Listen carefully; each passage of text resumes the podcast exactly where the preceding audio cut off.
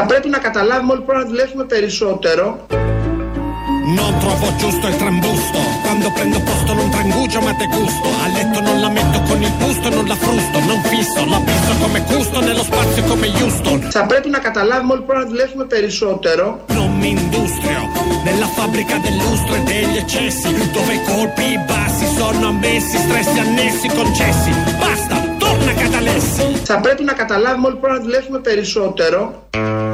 Ο Άδωνης είναι αυτός ο οποίος λέει ότι θα πρέπει να καταλάβουμε ότι πρέπει να δουλέψουμε περισσότερο. Τοποθετημένος πάνω σε ένα ιταλικό τραγούδι, επειδή ζούμε από προχθές τον αστερισμό της Ιταλίας. Καμία σχέση βέβαια με την Eurovision, το συγκεκριμένο συγκρότημα, το συγκεκριμένο τραγούδι, αλλά είπαμε να κινηθούμε σε ιταλικό τέμπο με όλα αυτά που συμβαίνουν. Άλλωστε παίζουν τα πλάνα και του τραγουδιού του ιταλικού στη Eurovision και το τι έγινε μετά και πώς υποδέχτηκαν την νίκη και από πού προέρχονται αυτοί που είναι τραγουδιστές του δρόμου και, και, και. Να μείνουμε σε αυτό που αφορά εμάς. Ο Άδωνης σήμερα το πρωί βγήκε και είπε ότι πρέπει να δουλέψουμε περισσότερο. Το λέει έτσι τόσο καθαρά και έτσι ακριβώς όπως το είπε μας θύμισε έναν άλλον που παλιότερα έλεγε το ίδιο. Ξέρετε ότι ο Γάλλος υπουργός Εθνικής Οικονομίας, ο καινούριος, έκανε μια συνταρακτική δήλωση και είπε ότι οι Γάλλοι ζουν πάνω από το επίπεδο που τους επιτρέπεται, που τους επιτρέπεται, που τους επιτρέπεται και πρέπει να εργαστούν περισσότερο. Ε, αν ο Γάλλος το λέει αυτό, τι πρέπει να πούμε στην Ελλάδα? Δεν πρέπει να πούμε στους Έλληνες ότι πρέπει να δουλέψουν περισσότερο και να ζητούν λιγότερα? Καταπληκτικό.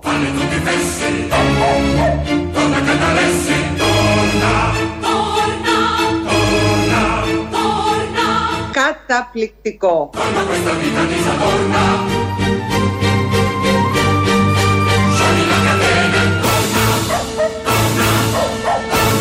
Δεν πρέπει να πούμε στους Έλληνες ότι πρέπει να δουλέψουν περισσότερο και να ζητούν λιγότερα? Θα πρέπει να καταλάβουμε όλοι πρέπει να δουλέψουμε περισσότερο.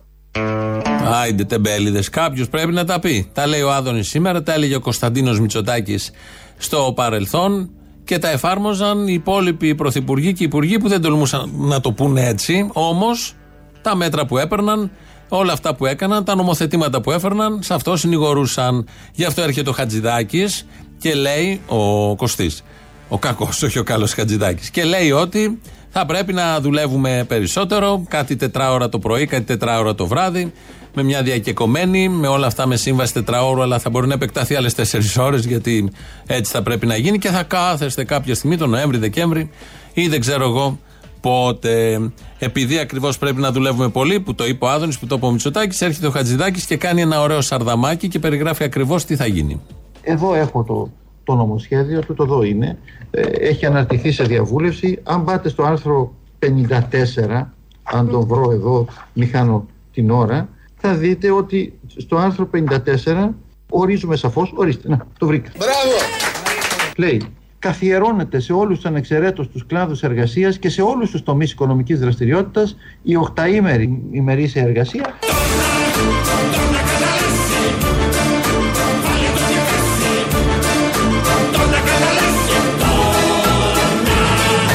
Καθιερώνεται σε όλους τους ανεξαιρέτως τους κλάδους εργασίας και σε όλους τους τομείς οικονομικής δραστηριότητας η οκταήμερη ημερήσια εργασία. Σε ευχαριστώ, Παναγία. Πόσο πιο κατηγορηματικά να το πούμε? Όχι, ότι το έχει πει καθαρά, το έχει πει. Έψαχνε να βρει και τη σελίδα την κατάλληλη, τη βρήκε τη σελίδα και διάβασε. Και αυτό που διάβασε ήταν αυτό, ότι καθιερώνεται η οκταήμερη ημερήσια εργασία. οκτώ μέρες την ημέρα. Θα δουλεύετε λοιπόν, διότι το έχει πει ο Μητσοτάκης παλιά, διότι το έχει πει ο Άδωνης τώρα τελευταία στο δύο έντεκα δέκα ογδόντα οκτώ ογδόντα μέσα. Είναι και σας περιμένει να καταγράψει τις μέρες που θέλετε, γιατί θα ερωτά το εργαζόμενος, θα είναι με συμφωνία του εργαζόμενου, να δουλέψετε, αλλά πρέπει να είναι οκτώ μέρες τη μέρα. Να κινείται δηλαδή εντός της τάδες σελίδας που έψαχνε να βρει ο Χατζηδάκης τόση ώρα και τελικά τη βρήκε. Αυτά με τα εργασιακά, αυτά με τα ωράρια. Έχει και διαδηλώσεις η εβδομάδα. Επειδή έρχεται και το νομοσχέδιο, ανεβαίνει το κλίμα γενικώς γύρω από αυτό το θέμα. Θα δοθεί μια μάχη. Η πρώτη είναι να μην περάσει στη Βουλή. Δύσκολο, θα περάσει γιατί οι συσχετισμοί είναι τέτοιοι. Η δεύτερη και η πιο σημαντική, να μην περάσει στη ζωή. Αυτό έχει ξαναγίνει. Πολλά νομοθετήματα έρχονται, ψηφίζονται, αλλά δεν περνάνε, δεν εφαρμόζονται.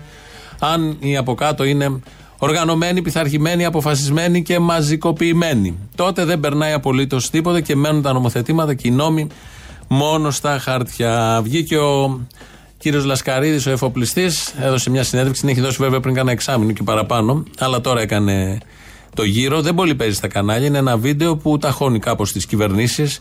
Είναι εφοπλιστής Πάνος Λασκαρίδης και λέει: αυτό πρέπει να καταλάβετε καλά είναι πως οι άνθρωποι της ναυτιλίας δεν χρειάζονται την κυβέρνηση. Τα λέει στα αγγλικά, αλλά εγώ σας τα λέω, διαβάζω το ελληνικό κείμενο. Το Υπουργείο κτλ. Δεν τα χρειάζονται αυτά. Και τον Πρωθυπουργό. Τον έχουν χεσμένο τον Πρωθυπουργό. Έτσι λέω. Ο, ο κύριος Λασκαρίδης μιλάει, όπως είπε ο ίδιος, για κάθε Πρωθυπουργό. Όχι για αυτόν τον Πρωθυπουργό. Και συνεχίζει. Δεν τον έχουν, λέει, καμία ανάγκη. Γιατί? Επειδή η ναυτιλία δεν έχει καμία σχέση με την Ελλάδα. Δεν υπάρχει κάτι που μπορεί να κερδίσει ένας πλειοκτήτης στην Ελλάδα. Δεν υπάρχουν φορτία στην Ελλάδα. Δεν υπάρχουν ναυλοσύμφωνα. Τίποτα στην Ελλάδα. Μόνο τα γραφεία των πλειοκτητών είναι στην Ελλάδα. Αυτή είναι η δήλωση. Κάτι Πορτογάλοι, όχι, είναι και Έλληνας δημοσιογράφος από ένα δίκτυο. Τη δείξανε στον Πλακιωτάκη τη συγκεκριμένη δήλωση σε iPad. Το είδε ο Πλακιωτάκης, κατάπιε τη γλώσσα του, δεν ήξερε τι να πει. Όλα αυτά έχουν γίνει πριν ένα μήνα. Τώρα κάνα την καριέρα. Ε, και κάνει, έχει γίνει ο γνωστός άλλος στα social media. Εκεί αναπτύσσεται το θέμα, εκεί αναπτύσσονται όλα τα θέματα. Στα μεγάλα κανάλια δεν έχει περάσει. Ακόμη αν περάσει, περνάει ως χαραμάδο. Οπότε έχουμε μπει, όπως καταλάβατε, σε κλίμα θαλασσινό, κλίμα εφοπλιστικό, κλίμα καραβιών.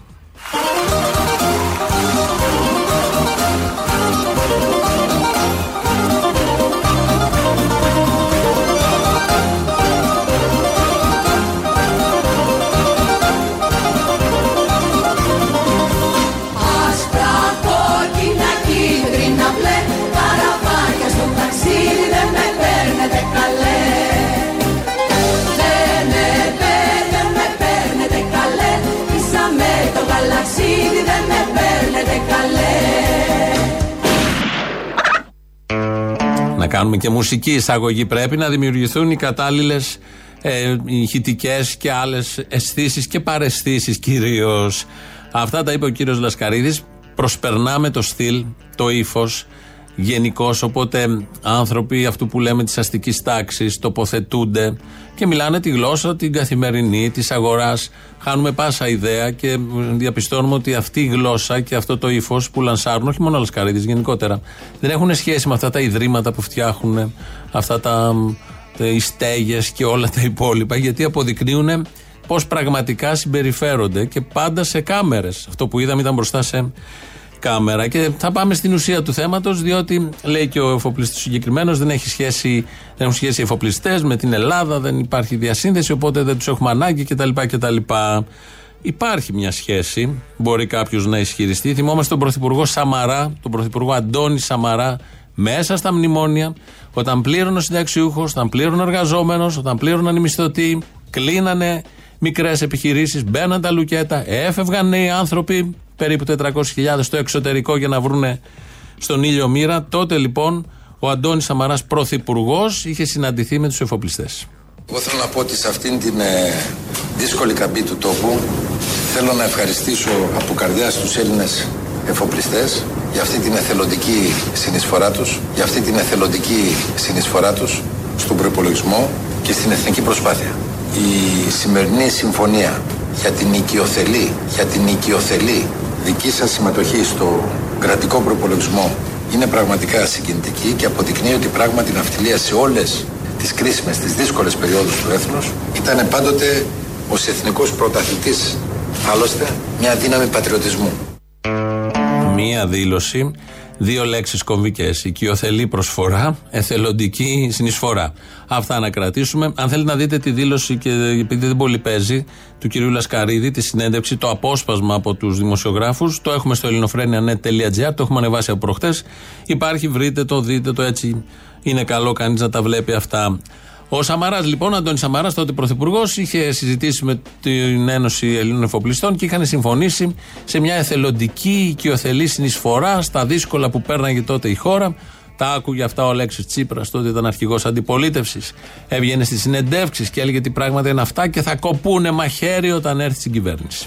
Λοιπόν, οι εφοπλιστές θα πρέπει να ξέρουν ότι και σε άλλες χώρες υπάρχει καπιταλισμός, αλλά δεν έχουν πενήντα οκτώ διαφορετικές χωραπαλλαγές. Και ότι θα πρέπει να συνεισφέρουν σε αυτή την κρίσιμη στιγμή για τη χώρα. Και θα πρέπει να ακολουθήσουμε και εκεί μοντέλα που έχουν και άλλες χώρες, με υψηλό εμπορικό, υψηλούς δείχτες, μεγάλο εμπορικό στόλο, που οι εφοπλιστές συμβάλλουν. Δεν έχουν πενήντα οκτώ διαφορετικές χωραπαλλαγές. Όταν κάνει το σοσιαλιστή ο Τσίπρας είναι πολύ καλός. Το παικτικό το έχει, ακούσατε εδώ. Θα κοπούν οι φοροαπαλλαγές. Σε μια εκπομπή τα έχει πει αυτά. Θα γίνει το ένα, θα ενσωματωθούν, θα συμβαδίσουν με τις άλλες χώρες.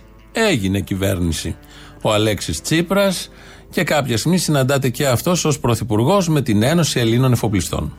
Εγώ θέλω απλά να σας ευχαριστήσω εισαγωγικά για την απόκρισή σας στο αίτημα της κυβέρνησης να θεσπίσουμε μια μόνιμη α, συμφωνία.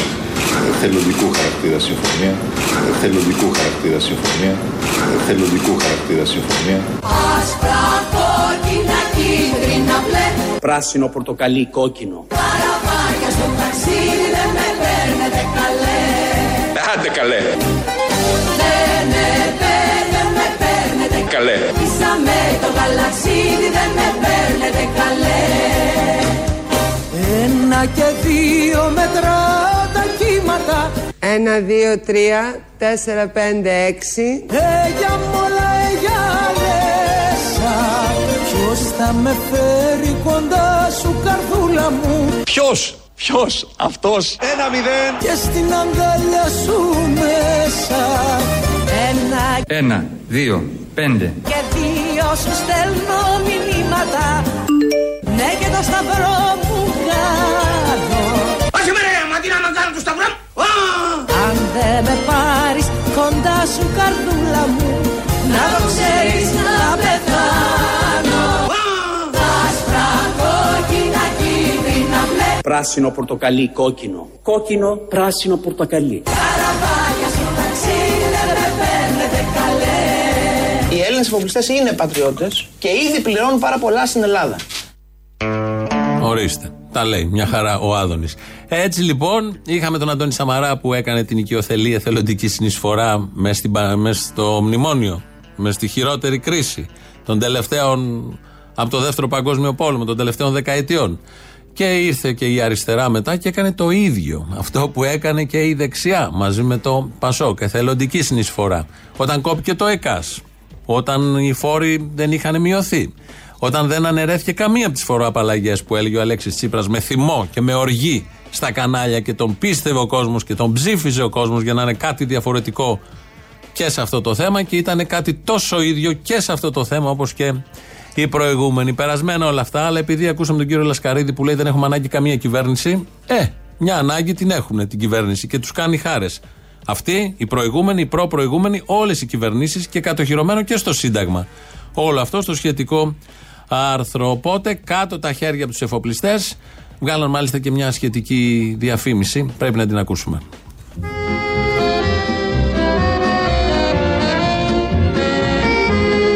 Όχι άλλα μέτρα. Όχι άλλοι φόροι. Όχι άλλες εισφορές. Την κρίση να πληρώσουν τα συνήθη υποζύγια, οι μισθωτοί, οι συνταξιούχοι και οι μικρομεσαίοι. Κάτω τα χέρια από τους εφοπλιστές. Φτάνει πια! Ως πότε το εφοπλιστικό κεφάλαιο θα είναι στο στόχαστρο των κυβερνήσεων. Όλοι μαζί να βάλουμε τέρμα στη σοσιαλιστική πολιτική της κυβέρνησης που μας απειλεί με αφανισμό. Αγωνιστές της θάλασσας, ενωθείτε! Ένωση Ελλήνων Εφοπλιστών.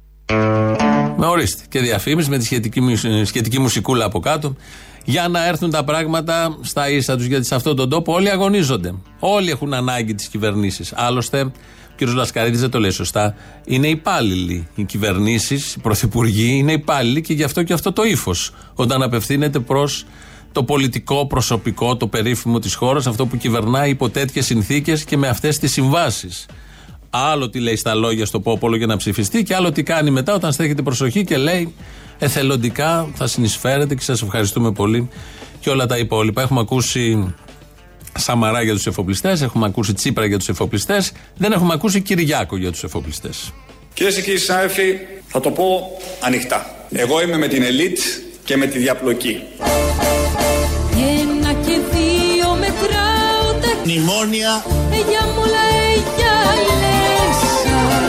Ποιος θα με φέρει κοντά σου καρδούλα μου. Ποιος, ποιος, αυτός. δύο μηδέν.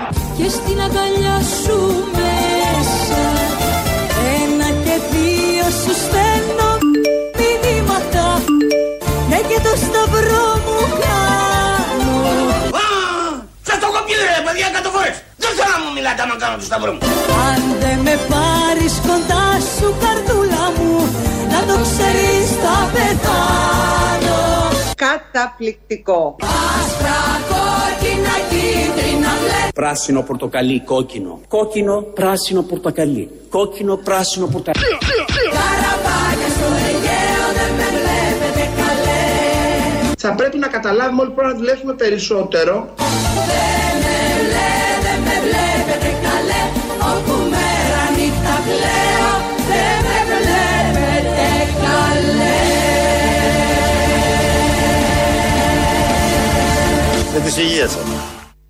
Ευχαριστούμε Αλέξη, ευχαριστούμε. Αυτά λοιπόν με όλο αυτό το πολύ ωραίο κατά τα άλλα θέμα μας το έφερε στο νου και κάναμε τους συνειρμούς ο κύριος Λασκαρίδης ο εφοπλιστής με την συνέντευξή του αυτή.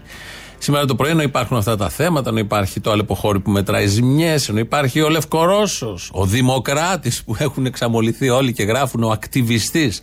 Ποιος ακτιβιστής? Είναι νεοναζί. Έχει μέσα στο Facebook του, στα social media του, φωτογραφίες, επειδή ήταν και δημοσιογράφος, με τα κράνη των Ες Ες. Τα σύμβολα κανονικά. Δεν υπάρχει πιο ναζί από το συγκεκριμένο. Θα πει κάποιος, επειδή είναι ναζί, πρέπει να τον πιάσουν και να γίνει όλο αυτό που έγινε. Όχι. Αλλά δεν είναι ακτιβιστής, επειδή βλέπω και αριστερούς στα social media να λένε, για να κατηγορήσουν την κυβέρνηση Μητσοτάκη, ότι από εδώ ξεκίνησαν όλα, ότι πιάστηκε ο ακτιβιστής στη Λευκορωσία. Και τα λοιπά και τα λοιπά. Δεν είναι καθόλου ακτιβιστής ή είναι τόσο ακτιβιστής όσο ήταν και ο Κασιδιάρης. Κάπως έτσι να τα τοποθετούμε, γιατί από το πρωί έχει γίνει μεγάλο θέμα και επειδή και όλη η Ευρώπη και τα μέσα ενημέρωσης θέλουν να στραφούν κατά της Ρωσίας, γιατί πίσω από τη Λευκορωσία είναι η Ρωσία, τον ονομάζουν, τον ανεβοκατεβάζουν ως ακτιβιστή, ένα αθώο παιδί που ήθελε να ε, επιτελέσει το λειτουργήμα και αυτός της ε, δημοσιογραφίας και τελικά τον μπουζουριάσανε έτσι όπως τον μπουζουριάσανε. Και ενώ υπάρχουν όλα αυτά τα θέματα, εγώ έπεσα στην προσευχή κατά του εμβολίου. Υπάρχει τέτοια προσευχή, θα σας τη διαβάσω και να την διαβάσετε όσοι κάνετε το εμβόλιο. Δέσποτα Παντοκράτορ, Κύριε ημών Ιησού Χριστέ. Αν προλαβαίνετε, τα γράφετε κιόλας για να τα λέτε. Ο λυτρωτής της ζωής ημών, διαμεσιτείας της Παναχράντου σου μητρός, δεσπίνης ημών Θεοτόκου και αϊπαρθένου Μαρίας και πάντων σου των Αγίων. Αυτό είναι πρόλογος, το λέτε. Είναι τίτλοι τιμής. Επάκουσον εμού του αμαρτωλού και ανάξιου δούλου σου και πάυσον πάσαν απειλής δαιμονικής αλώσεως, εμβολίου ή άλλου πονηρού τεινός ειδωλοθήτου. Εδώ τίθεται το θέμα. Θέτει το θέμα για το εμβόλιο. Και όπως ακούσατε, το παρουσιάζει ως πάσα απειλή δαιμονικής αλώσεως εμβολίου ή άλλου πονηρού τεινός ειδωλοθήτου. Δεν ξέρω τι παράθυρο αφήνει για το φάρμακο, για το χάπι. Κατά του κορονοϊού, μπορεί. Από τον, συνεχίζει η προσευχή. Από των ψυχών και των σωμάτων ημών και τη θεία δυνάμει του τιμίου σου και ζωοποιού, του τιμίου και ζωοποιού σου σταυρού απέλασον. Σύντριψον και κατήργησον πάσαν πονηράν επιβολή του εχθρού και στην συνκληρουργίαν είναι καθαρές διανοίες. Δεν το διαβάζω όλο. Τελειώνει. Διευχών των Αγίων Πατέρων ημών. Αυτό το ξέρουμε όλοι. Κύριε Ιησού Χριστέ ο Θεός, ελέησον ημάς αμήν. Το κομβικό είναι αυτό που λέγεται το εμβόλιο και κάθε άλλου πονηρού τεινός ειδωλοθήτου. Με ΕΙ, ωμέγα, όμικρον, ύψιλον το γράφει. Αυτή λοιπόν είναι η προσευχή. Βρείτε την. Ε, προτείνει η κυρία που το έχει αναρτήσει στο Facebook να τη λέμε αν κάνουμε το εμβόλιο. Συνήθως λέει να μην κάνουμε το εμβόλιο, αλλά όποιος την κάνει, γιατί είναι και κάτι γονείς, κάτι παιδιά που τα κάνουν, να πάει αμέσως μετά να πούνε αυτή την προσευχή. Ακυρώνει την επίδραση του εμβολίου. Παραμένει το ντι εν έι καθαρό, το ελληνικό πάντα ντι εν έι δεν μας νοιάζει για τα υπόλοιπα, άλλωστε όλα γίνονται κατά των Ελλήνων, οπότε με αυτή την προσευχή μπορείτε να περάσετε και οι ειδωλολάτρες και οι χριστιανοί, τα πιάνει όλα. Πού είχαμε μείνει? Στους εφοπλιστές. Όχι, πιο πριν είχαμε μείνει στον Άδωνη που λέει ότι πρέπει να δουλέψουμε, να ακούσουμε το πλήρες κείμενο. Κάποια στιγμή λέει θα πρέπει να καταλάβουμε όλοι ότι παιδιά, καλώς ή κακώς ζήσαμε μια ανώμαλη περίοδο, σιγά σιγά πιστεύουμε στην κανονική μας περίοδο, θα πρέπει να καταλάβουμε όλοι πρέπει να δουλέψουμε περισσότερο. Έχει μείνει πίσω η οικονομία μας και η κοινωνία μας. Τώρα θα δουλέψουμε λίγο περισσότερο για να πάμε μπροστά και να φύγουμε από το σημείο στο οποίο είχαμε κολλήσει.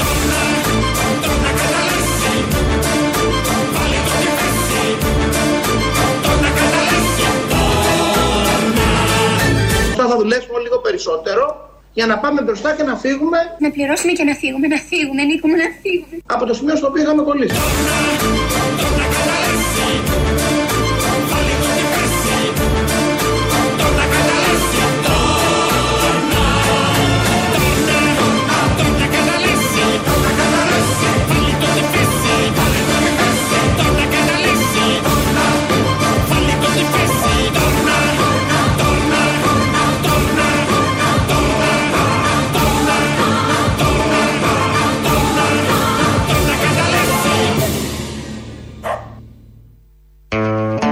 μετά το σκυλάκι που γαυγίζει, δεν ήταν ο Πίνατ. Ο Πίνατ είναι στο Μαξίμου, αυτό ήταν ένα άλλο σκυλάκι.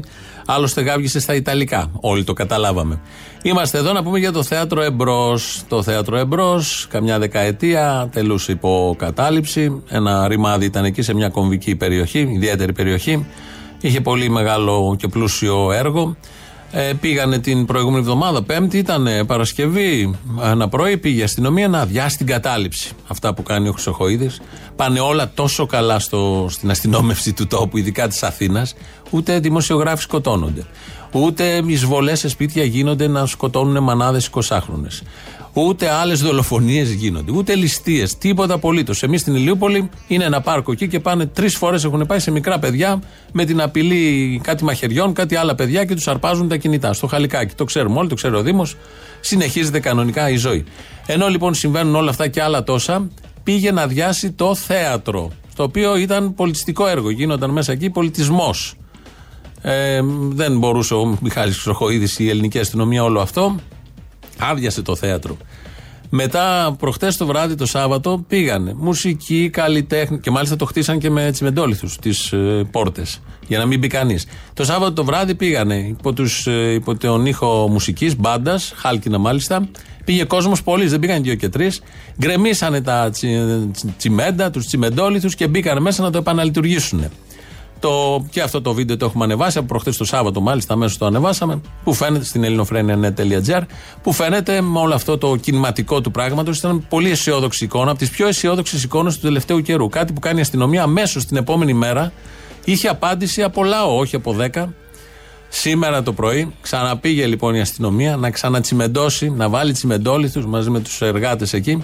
Κάποια στιγμή κάποιος κάνει μήνυση ότι δεν είναι σωστό να βάζουν κάγκελα πια, γιατί είναι, λένε, το κτίριο είναι διατηρητέο. Αποφασίζει η αστυνομία να σταματήσει όλη αυτή την ιστορία και δίνει εντολή σε αυτόν που έβαζε την, τα σίδερα εκεί, του λέει να φύγει. Και λέει αυτός, τι να φύγω, αφού εσείς με φέρατε πριν μια ώρα για να το κλείσουμε. Και τώρα έχουν ξαναφύγει πάλι, κωμωδία, γιατί οτιδήποτε στην Ελλάδα πέσει στα γρανάζια του κρατικού μηχανισμού. Αλλά την επόμενη μέρα της επανακατάληψης, της προχθεσινής, την Κυριακή δηλαδή, χθες την Κυριακή, πήγανε με την ίδια μπάντα πάλι, με τα χάλκινα και τραγούδησαν έξω από το θέατρο το Νεοέλληνα. Θα πάρουμε μια ηχητική γεύση. Δεν είναι τέλειο ηχητικά, αλλά είναι πάρα πολύ ωραία η ατμόσφαιρα που βγάζει.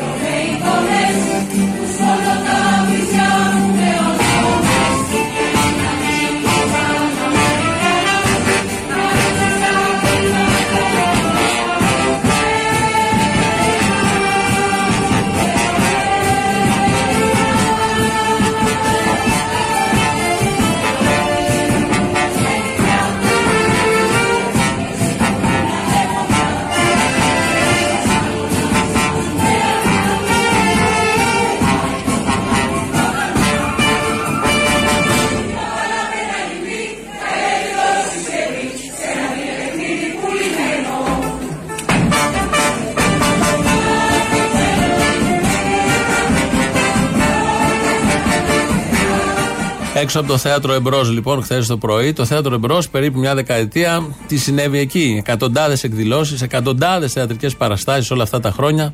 Ποικίλα πολιτιστικά δρόμενα με φαντασία και πρωτοτυπία, φεστιβάλ, εκθέσεις, θεματικές εβδομάδες, κινηματογραφικές προβολές και πάμπολα αφιερώματα, συζητήσεις για τα πάντα. Δωρεάν και χωρίς αντίτιμο όλα αυτά. Μοναδική συμβολή πραγματικά στην πολιτιστική και αισθητική καλλιέργεια του λαού, στη λαϊκή κουλτούρα, στην αντιφασιστική στάση ζωής που είναι πάρα πολύ σημαντικό.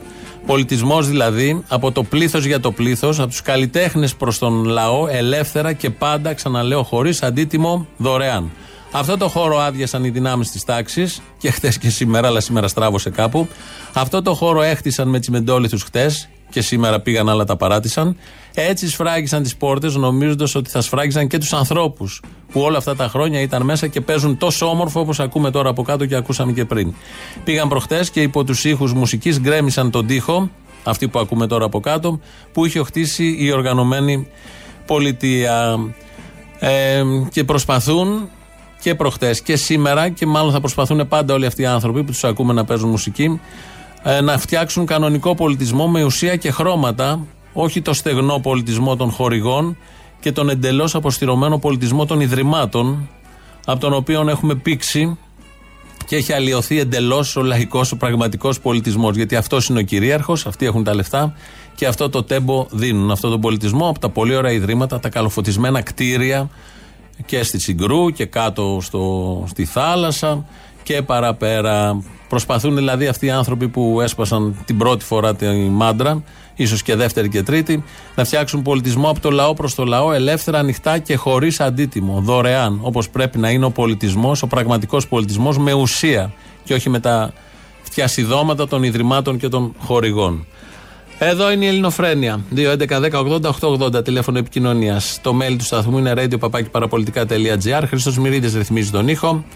ελληνοφρένεια τελεία net τελεία τζι άρ, το επίσημο site του ομίλου, και μας ακούτε τώρα live με τα ηχογραφημένους. Στο YouTube επίσης είμαστε στο Ελληνοφρένεια Official, από κάτω έχει chat, μπορείτε να κάνετε και διαλόγους, να κάνετε και subscribe, εγγραφή δηλαδή. Facebook επίσης, τι άλλο έχουμε, podcast επίσης, πρώτο μέρος του λαού επίσης, πάμε να το ακούσουμε. Ε, καλησπέρα. Καλησπέρα. Ε, παραπολιτικά. Ναι, ναι, τα ίδια. Ε, όχι, θέλω το, με το τηλεφωνικό κέντρο να μιλήσω. Ναι, εδώ, πείτε μου. Θέλω το τηλέφωνο της εφημερίδας On Time. Α, από πού τηλεφωνείτε? Ιδιώτης είμαι. Και τι το θέλετε, για κάποια καταγγελία? Όχι, αγόρι μου, όχι. Έχετε κάποια είδηση να μας δώσετε, κάνα κουτσοπολιό? Λέγε, ποια γαμ***τε με ποιον? Έλα, βρε παιδί μου, έλα να σου πω. Έλα. Ε, ε, κάνεις εκπομπή τώρα? Ναι, ναι. Και γιατί με βγάζεις στον αέρα? Αφού κάνω εκπομπή. Α, έτσι ναι. Γίνεται. Θα πάρω άλλη ώρα, συγγνώμη. Ω, κρίμα, βαρετό. Έλα, γεια. Χάσαμε το π***ο χάμπερο. Γεια σου, Αποστόλη. Γεια. Ήθελα να πω ότι ε, χτες και προχτές δύο μέρες, τέλος πάντων, καίγεται ένα από τα ωραιότερα δάση της Ελλάδος, ίσως, και δεν ξέρω και τι άλλο να πω. Το Αλεποχώρι. Το Αλεποχώρι. Και αυτός που έβαλε, λέει, τη φωτιά, αυτός ο ηλίθιος, αυτός ο ανεκέφαλος αυτός, πήγε να κάψει, λέει, τα αλλιόκλαρα. Λέω τώρα εγώ, εάν μέσα από κάποιους σταθμούς, κάποια κανάλια, τηλεοράσει, οτιδήποτε, δε, ακόμα και δελτία ειδήσεων, όπως μας λέτε για τη μάσκα, να πλένουμε τα χέρια, να κάνουμε όλα αυτά, να, να λέτε σε κάποιους ηλίθιους, μη βάζεις τώρα φωτιά, θα σου φύγει η φωτιά και θα κάψεις τη μισή Ελλάδα. Έτσι κάει και η μισή Πελοπόννησο, έτσι τώρα κάει και το Αλεποχώρι, έτσι. Ε, τι θες, να βγει ο Παπαδόπουλος να λέει και με, και με τις κλάρες πολύ σχολαστικά και πολύ προσεκτικά όταν δεν φυσάει? Σπύρο μου, αυτό είναι δύσκολο. Ε, είναι δύσκολο, αλλά πρέπει να γίνει. Τι να κάνουμε. Είναι κάτι, αγορίνα μου, που δεν το καταλαβαίνει. Πρέπει να του πει. Δεν θα γίνει. Σε αυτό, αυτό καμπάνια δεν θα γίνει. Ξέχνα το. Α, ε, Ξέχνα το, γιατί ελευθερώνονται και κάποιες εκτάσεις. Οπότε βολεύει και κάποιους. Άστο. Α, αυτό που λες του βολεύει κάτι, δεν βολεύει κάτι. Οπότε τι δε. Αλλά αν είχε μια γιαγιά, μια ενημέρωση, ένας παππούς ότι μη βάζεις τη φωτιά, ένας πιτσιρικάς που έχει φύγει από την Αθήνα με τους φίλους του να πάει να κάνει μπάρμπεκι που δεν ξέρει το παιδάκι, αυτό ήθελα να πω δηλαδή. Καλησπέρα. Καλησπέρα. Ε, Ελληνοφρένεια. Ναι, ναι. Συγχαρητήρια για την εκπομπή σας. Ευχαριστούμε. Ε, μπορώ να πω κάτι? Αμέ. Ωραία. Τις προηγούμενες εβδομάδες είχατε ένα ρεπορτάζ για την Ευώνη ότι είχε πέσει ε, η θερμοκρασία. Θυμάστε? Όχι. Από το Συντριβάνι. Ε, είχε πέσει θερμοκρασία, ε. Ναι, ναι, ότι δηλαδή. Στο, στο, στο, στο Συντριβάνι της Ομόνιας. Ναι, ναι, αυτό, αυτό, αυτό. Μήπως άλλαξε τη θερμοκρασία η κάμπια, η Καραφατμέ μπήκε μέσα? Δυστυχώς προσβλήθηκε τον καζόν από Καραφατμέ. Από καραφα, καραφατμέ. Όχι, όχι, κοιτάξτε λίγο. Θέλω να σας πω ότι πρέπει να είναι από το Αλάσκα. Το θυμάστε το Αλάσκα? Όχι. Ωραία, επειδή είσαι νέος. Φιλαράκι, θα σε πω κάτι ακόμα. Μπορώ? Λέγε. Αν καταλάβεις ποιος είμαι, θα σε κεράσω καφέ στο κρατητήριο. Παίξω και τα ξαναλέμε. Ε, έλα, μας το παίζεις δύσκολος. Γιατί? Γιατί σε παίρνω τόση ώρα και δεν απαντάει κανένα. Α, ναι, το παίζω δύσκολος τελικά. Ε, έτσι, μπράβο. Λοιπόν, Αποστόλη, καλησπέρα. Ε, καλησπέρα. Ναύτος, από Σουηδία, ε, σε παίρνω να σου πω το εξής. Από Σουηδία, τη μητέρα της Eurovision.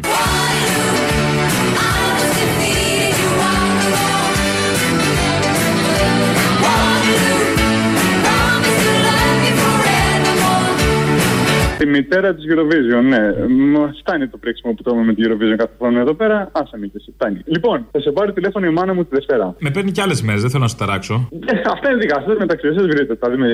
Δεν τα βρίσκουμε πάντα, είναι λίγο. Τέλος πάντων, δεν θέλω να χαρακτηρίσουν και μάνα σου. Δηλαδή, μπορεί να κάνουμε ό,τι κάνουμε που δεν σε αφορά, αλλά δεν θέλω να τη βρίσκω και στα μάτια σου. Στα μεταξύ σας δεν θα μπω. Στα αυτιά σου. Έτσι, έτσι. Λοιπόν, θα σε πάρει για να κλείσει ραντεβού εκ μέρους μου για εμβολιασμό για COVID. Για σένα. Να. Ναι, για πόσο μ... χρονών είσαι? Ε, σαράντα δύο, έχει σημασία. Ε, ναι, να ξέρω. Αν δικαιολογείται, όχι. Αν ήσουν είκοσι πέντε, θα λέγαμε μαλακή. Να, μάλιστα, ωραία. Όχι, εντάξει, πες τις, ρε παιδί μου, γιατί παίρνεις εσύ, δεν έχει μονάδες αυτός. Ξέρω εγώ, πες το θέλεις εκεί. Μάλιστα, ωραία. Ε, τις έχω δώσει και ψεύτικο άμκα, οπότε μπορείς να κάνεις με το άμκα ό,τι θέλεις. Προφανώς δεν τους έδωσα το κανονικό, να σου πει. Ε, αυτά. Και σε παίρνω για να κανονίσεις τα καθεκαστά. Μπράβο, μπράβο. Η μάνας σου πόσο χρονών είναι? Ε, εβδομήντα λίγα. Το παίρνεις το ρίσκο σου, ε. Λες τώρα ναι. εβδομήντα τόσο, εντάξει. Μπορεί να μείνει και στον τόπο από φάρσα. Δεν βαριέσαι. Πώς μου λέει δεν θα σου ξαναμιλήσει. Εγώ πιστεύω θα μου ξαναμιλήσει. Θα δούμε. Θα δούμε. Βέβαια και ο αδερφός σου μπορεί να σκέφτεται τέτοια που λέω κι εγώ. Μπορεί να μην μπορεί να σου ξαναμιλήσει, να μην, να μην το εγκεφαλικό εκείνη την ώρα. Όχι, ρε, αντέχει η μάνα, είναι καλή κράση, είναι κριτικά. Δεν ναι, ρε, καλά κάνεις. Ρίσκαρε το εσύ, σιγά. Ρισκάρε, ρισκάρε.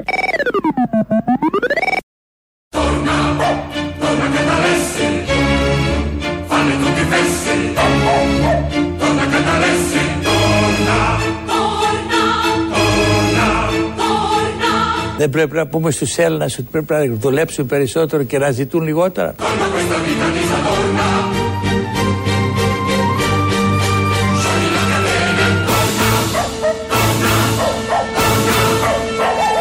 Θα πρέπει να καταλάβουμε όλοι πρέπει να δουλέψουμε περισσότερο. Καταπληκτικό.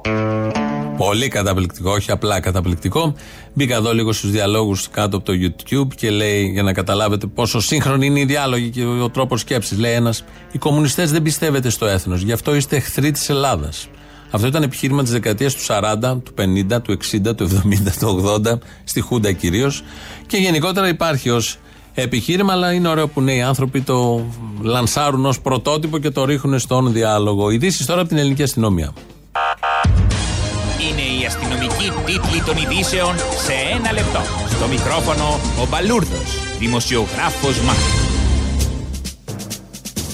Πρωτιά της Ελλάδας στη Eurovision που ασφαλώς χρεώνεται στην κυβέρνηση Μητσοτάκη. Αυτό γράφουν εγχώρια μέσα ενημέρωσης αναδεικνύοντας την αξία της δέκατης θέσης που πήρε το τραγούδι μας. Η δέκατη θέση ισοδυναμεί με το δέκα και όπως ξέρουμε το δέκα σημαίνει άριστα. Άρα η Ελλάδα πήρε άριστα δέκα, αναφέρουν κύκλοι του Μεγάρου Μαξίμου. Η λαμπρή αυτή επιτυχία της κυβέρνησης χαιρέτησε με μήνυμά του ο πρωθυπουργός της χώρας Κυριάκος Μητσοτάκης, συγχαίροντας τους συντελεστές.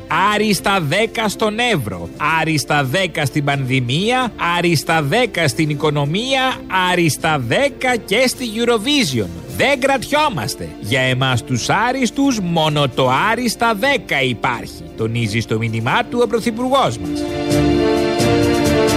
Για τη φωτιά στο Αλεποχώρι φταίνε τα πεύκα. Αυτό ανέφερε σε δήλωσή της η κυβερνητική εκπρόσωπος Αριστοτελία Πελώνη. Τι δουλειά είχαν τα πεύκα τέτοια εποχή στην περιοχή? Δεν ήξεραν ότι αν πιάσει μια φωτιά θα καούν, αναρωτήθηκε η κυρία Πελώνη συμπληρώνοντας. Το ύπουλο σχέδιο των πεύκων να ξεφυτρώνουν όπου να είναι, ώστε να καούν με το πρώτο αεράκι για να δημιουργήσουν πρόβλημα στην κυβέρνηση, αποκαλύφθηκε, τόνισε η κυρία Πελώνη. Προσθέτοντας, συνεχίζουμε το ανορθωτικό μας έργο αποκαλύπτοντας τον βρώμικο ρόλο των πεύκων και την ανίερη συμμαχία τους με τον άνεμο, που Μάη μήνα βρήκε να πνεύσει με τέτοια μανία στη συγκεκριμένη περιοχή και όχι κάπου αλλού, π.χ. στο Κρητικό πέλαγος. Το θέατρο Εμπρός ανήκει στην αστυνομία και η όποια ανακατάληψη επιχειρήθηκε ή επιχειρηθεί στο μέλλον από βρωμιαρέους θα αντιμετωπιστεί καταλήλως, δήλωσε ο εκπρόσωπος της αστυνομίας, αποκαλύπτοντας και τους λόγους που η Ελλάς άδειασε το χώρο. Στο θέατρο αυτό θα ανεβάζουν παραστάσεις οι αστυνομικοί. Θα είναι το θέατρο της αστυνομίας. Από Εμπρός μετονομάζεται σε Πυρσός και μέσα στο καλοκαίρι θα ανέβει η πρώτη παράσταση από αστυνομικούς με τίτλο «Επταετία αγάπη μου». Πρόκειται για ένα θεατρικό που συνέγραψαν πέντε αξιωματικοί της αστυνομίας, ενώ θα παίζουν δεκαέξι αστυνομικοί, πέντε εκ των οποίων από τα ΜΑΤ. Εξαιρετική ιδέα τη χαρακτήρισε ο υπουργός Μιχάλης Χρυσοχοΐδης, τονίζοντας ότι εάν το εγχείρημα πετύχει, ίσως αδειάσουν κι άλλα θέατρα στην Αθήνα, προκειμένου να γίνουν όλα θέατρα της αστυνομίας. Καιρός. Έθριος ο καιρός και σήμερα, ιδανικός καιρός για σπάσιμο τσιμεντόλιθων. Δηλαδή, εγώ δεν συμφωνώ, αλλά είναι ιδανικός.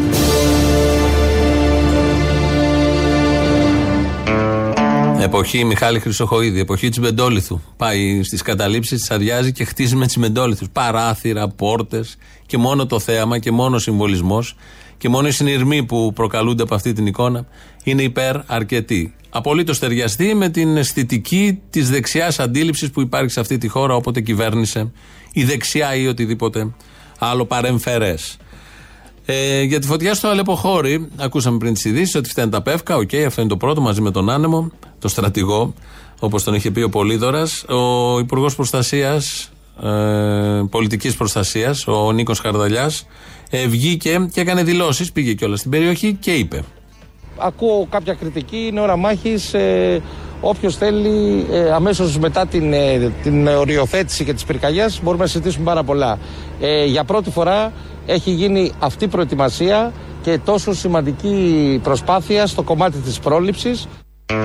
Πρώτη φορά τέτοια προετοιμασία, ακούσαμε τον κύριο Χαρδαλιά να λέει, και μεγάλη ιστορία με την πρόληψη, αυτές οι πρωτιές που αναφέρουν πάντα οι υπουργοί όταν μιλάνε για το έργο τους, για τον τομέα ευθύνης τους. Θα ακούσουμε τώρα πόσο ωραία ήταν τα πράγματα από σχετικό ρεπορτάζ και εκπομπή σαββατιάτικη του Μέγκα. Να, τώρα έχουν πάει οι πυροσβέστες, προσπαθούν τώρα με μπουκάλια νερό. Τι να προλάβουν και τι να μπορέσουν να κάνουν οι άνθρωποι. Έτσι με αυτοθυσία μπαίνουν μέσα στη φωτιά. Το βλέπετε, δείχτε μπροστά την εικόνα, μπροστά την εικόνα. Κάθομαι κάτω, μπροστά την εικόνα. Κατερίνα, περιέγραψέ μας τι γίνεται ακριβώς εκείνη την στιγμή, αυτή τη στιγμή. Έχουν έρθει οι πυροσβέστες, ε, Ντινό, κάνανε μια περιπολία εδώ. Τους κάναμε κι εμείς ένα σήμα ότι έχει πάρει φωτιά το συγκεκριμένο σημείο. Φέρνουν νερά λοιπόν συνεχώς από το πυροσβεστικό όχημα και έχουν ρηχτεί στη μάχη της κατάσβεσης, όπως βλέπετε. Με αυτοθυσία και με μπουκάλια νερό. Λοιπόν, εμείς θα έχει... πούμε ότι βλέπουμε τους πυροσβέστες να Α... επιχειρούν κοντά στην εστία της φωτιάς και με τα πόδια τους, με Φέβαια, τα χέρια με τους, με τα μπουκάλια. Ακριβώς, ακριβώς. Είναι μπουκάλια με νερό, με νερό πόσιμο νερό που πίνουμε. Δεν σβήνεις με νερό, σβήνεις με βελούδο, που έλεγε και η σχετική διαφήμιση. Προφανώς όλη η φωτιά δεν έσβησε με εμφιαλωμένο νερό, αλλά υπήρχαν κάποιες στιγμές, δεν είχαν εκεί τα απαραίτητα. Οι άνθρωποι, όντως με αυτοθυσία, υπάρχει το σχετικό βίντεο, φαίνεται, ρίχνουν με εμφιαλωμένο νερό πάνω στην φωτιά. Επειδή ήταν προετοιμασμένα όλα τέλεια και για πρώτη φορά, όπως λέει ο Χαρδαλιάς, λειτουργήσαν τα συστήματα και και και. Λαός τώρα, μέρος δεύτερον. Έλα, Αποστολή. Έλα. Να σου πω, ρε φίλε. Ε, αχιλέα, παιδί μου. Μου φωνάζει ο γιος μου. Τι σου λέει? Ε, διάφορα φωνάζει. Έχεις και γιο? Τι? Έχεις και γιο, νόμιζα μόνο κόρη. Έχω γιο, ρε φίλε. Έχω ένα γιο. Δεν έχεις και μια κόρη? Όχι. Α, ένα γιο έχεις. Ε, σε πού το συμπέρανε? Μπορεί να σε μπέρδεψα μάλλον, δεν θυμάμαι. Τέλος πάντων, για πες. Με μπέρδεψε τώρα, δεν θυμάμαι τι θέλω να σου πω. Είδες τι έπαθα? Ε, δεν θα ήταν σημαντικό, δεν πειράζει. Καλά, δεν πειράζει. Μαλακιά θα ήταν. Φτάνει που σ' άκουσα, γεια. Αποστολάκο, oh. μου λες, γιατί ρε που το κόψες να πούμε όλο αυτό και δεν το έβαλες όλο? Ποιο? Αυτό που σου είπα για τη δασκάλα. Ε, δεν είναι σωστό. Τι δεν είναι σωστό, μωρέ, κάθεσαι και ακούς την κάθε. Τι να σου πω, ρε Αποστόλη, μην το βγάλεις αυτό που μιλάμε τώρα, ε. Α, να μην το βγάλω. Όχι. Αυτό που μου δίνεις και οδηγίες, τα κάνω, άι παράτα μας. Ό,τι θέλω θα κάνω, άσε με λίγο ελεύθερο να ανασάνω. Ε, δεν σου είπα να δεις, δεν σου βάλω το μαχαίρι στο λαιμό. Α, πού μου το βάλες? Λοιπόν, μου έχεις φάει είκοσι χρόνια από τη ζωή μου. Σιγά να... τη ζωή και τι την έκανες? Και να κάθομαι, να κάθομαι κάθε φορά, κάθε μέρα να σε ακούω από μία ώρα. Σιγά τη ζωή. είκοσι χρόνια. Μια βαρετή ζωή. Λοιπόν, σου δώσα χρώμα. Λοιπόν, πρόσεξε με. Θέλω να ασχοληθείς γερά με την ΕΡΤ. ΕΡΤ ένα, ΕΡΤ δύο, ΕΡΤ τρία. Πολύ, γιατί ασχολείται και όλος ο κόσμος.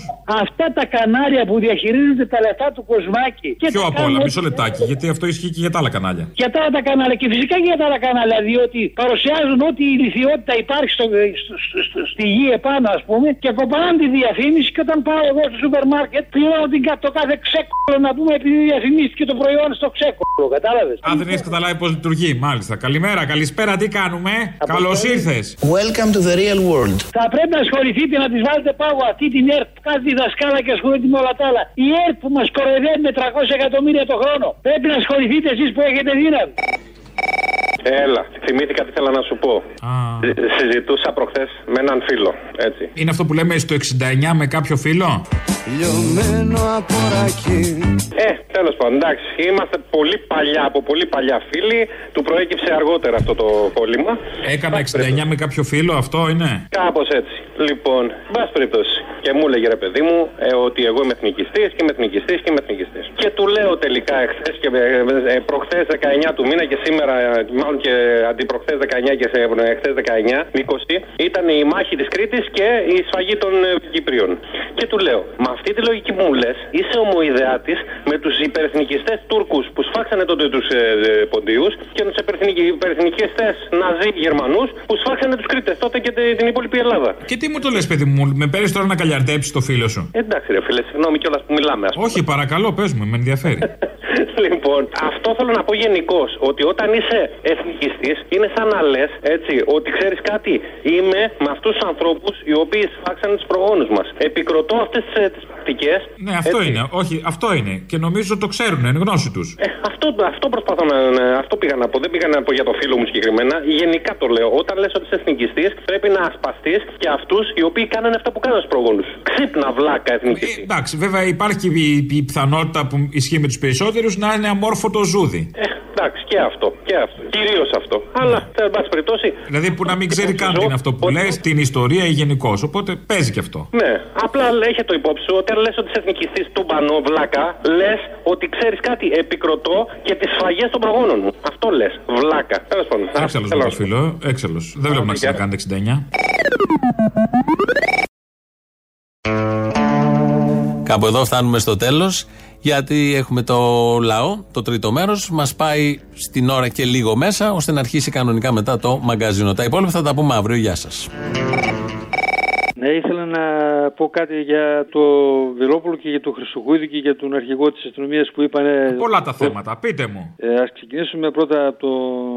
που είπαν για το Φορτιώτη. Η μια πλευρά είπε αστυνόμος ότι δεν φυλάγεται ο Φορτιώτης και μετά από τρεις μέρες βγήκε ο Χρυσοχοΐδης και είπε ότι αποσύραμε την φρουρά. Α, γενικώς ό,τι θυμόμαστε χαιρόμαστε. Ναι, και. Θέλω να πω ότι δηλαδή αυτούς ψηφίζουμε, ας πούμε, λένε άλλα και άλλα.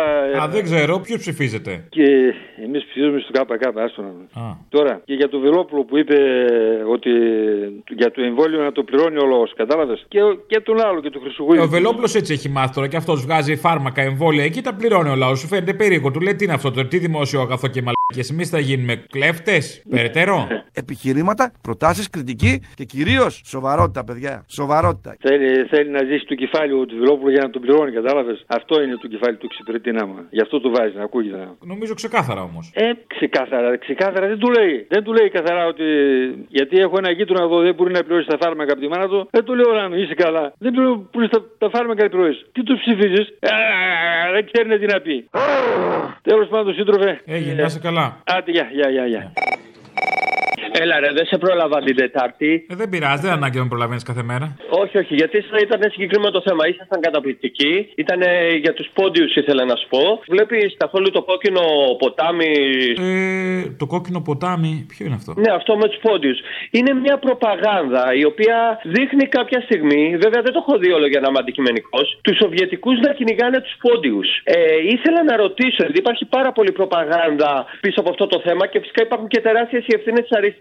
Γιατί η αριστερά της Ρεπούς, η αριστερά του Φίλη δίνει τέτοια δικαιώματα. Όχι βέβαια η αριστερά του Κουκουέ και των αναρχικών. Ε, ήθελα να ρωτήσω, θα μας δείξουν και τις εικόνες που ανεβαίνανε οι πόντικοι πρόσφυγες στα καράβια των Αγγλογάλων και οι Αγγλογάλοι τους κόβανε τα χέρια. Και θα μας δείξει και την εικόνα που οι Σοβιετικοί Μπολσεβίκοι βάλανε ένα καράβι για να σώσουν πόντιους και έλεγε ο Μητροπολίτης Τραπεζούντας: δεν μπορώ να πιστέψω πόσο άθεοι οι Μπολσεβίκοι μας βοηθάνε, ενώ οι χριστιανοί τα αδέρφια μας μας κόβανε τα χέρια. Θα τις δείξει και αυτές. Εικόνες, ή θα δείξει μετά όταν ήρθαν οι πόντιοι και πήγανε στην Αθήνα που οι Έλληνες τους λέγανε και στη Θεσσαλονίκη και παντού που τους λέγανε Τουρκόσπορους, τους βάζανε με σηματόπλαγμα και πηγαίνανε και τους στείνανε. Και όλα αυτά που σου λέω είναι ιστορικά αποδεδειγμένα. Απλά δυστυχώς κάποιοι τα ξεχνάνε. Γιατί όσο υπάρχει η ρεπούση των συνοστισμών, θα βρίσκουν ευκαιρία οι φασίστες, οι οποίοι τότε κυνηγούσαν τους πόντιους και με άφρο της καθημερινής να μην έχουν, να μην κατέβει κανένας πρόσφυγας με το Λαϊκό Κόμμα. Αυτοί οι φασίστες τώρα προσπαθούν να καπηλευτούν τον αγώνα των πόντιων. Αυτό που έχεις γίνει τηλεοπτικά και τα βλέπεις όλα τώρα. Και τι έχω γίνει ρε, τηλεοπτικά. Όλα τα βλέπεις. Δεν υπάρχει εκπομπή που να μην βλέπεις. Το κόκκινο ε. ποτάμι τώρα, το Survivor την άλλη Survivor. φορά, το Master Chef. Όχι, όχι, άκου. Το επιλέγω ε, ανάλογα τη στιγμή. Το κόκκινο ποτάμι το κατά λάθος. Το Survivor το, το, και αυτό το είδα γιατί άκουγα μία φορά από άλλους που τραγουδάγανε το Είμαστε η κόκκινη ομάδα και λέω για να το δημιουργήσω. Και κάνω εκεί. Το Master Chef μου ψιλοάρεσε. Φέτος δεν το βλέπω. Πέρσι ήταν τρεις σύντροφοι. Γι' αυτό γούσταρα να το βλέπω. Καλημέρα. Καλημέρα. Συγγνώμη, έχω πάρει στο. Συγγνώμη, ε. Μάλλον έχω κάνει λάθος. Όχι, καλά πήρατε. Παραπολιτικά. Ναι. Καλημέρα σας, τι κάνετε? Καλημέρα. Πολύ καιρό να σας ακούσω. Ε, κακός. Κακός, ε. Ναι. Σας ακούμε όμως στο σπίτι μας. Ε, πού θα μας ακούγατε? Ε, αυτή τη στιγμή προσωπικά δεν σας άκουγα. Δεν πειράζει. Καλημέρα. Χαλάλη. Βικτένια τι... είμαι. Α. Φιλάκια πολλά και συγγνώμη. Μένουμε σπίτι, μένουμε σπίτι και ακούμε Ελληνοφρένεια. Αυτό κάνουμε. Ελληνοφρένεια από το σπίτι. Ναι, ναι, ναι, ναι, ναι.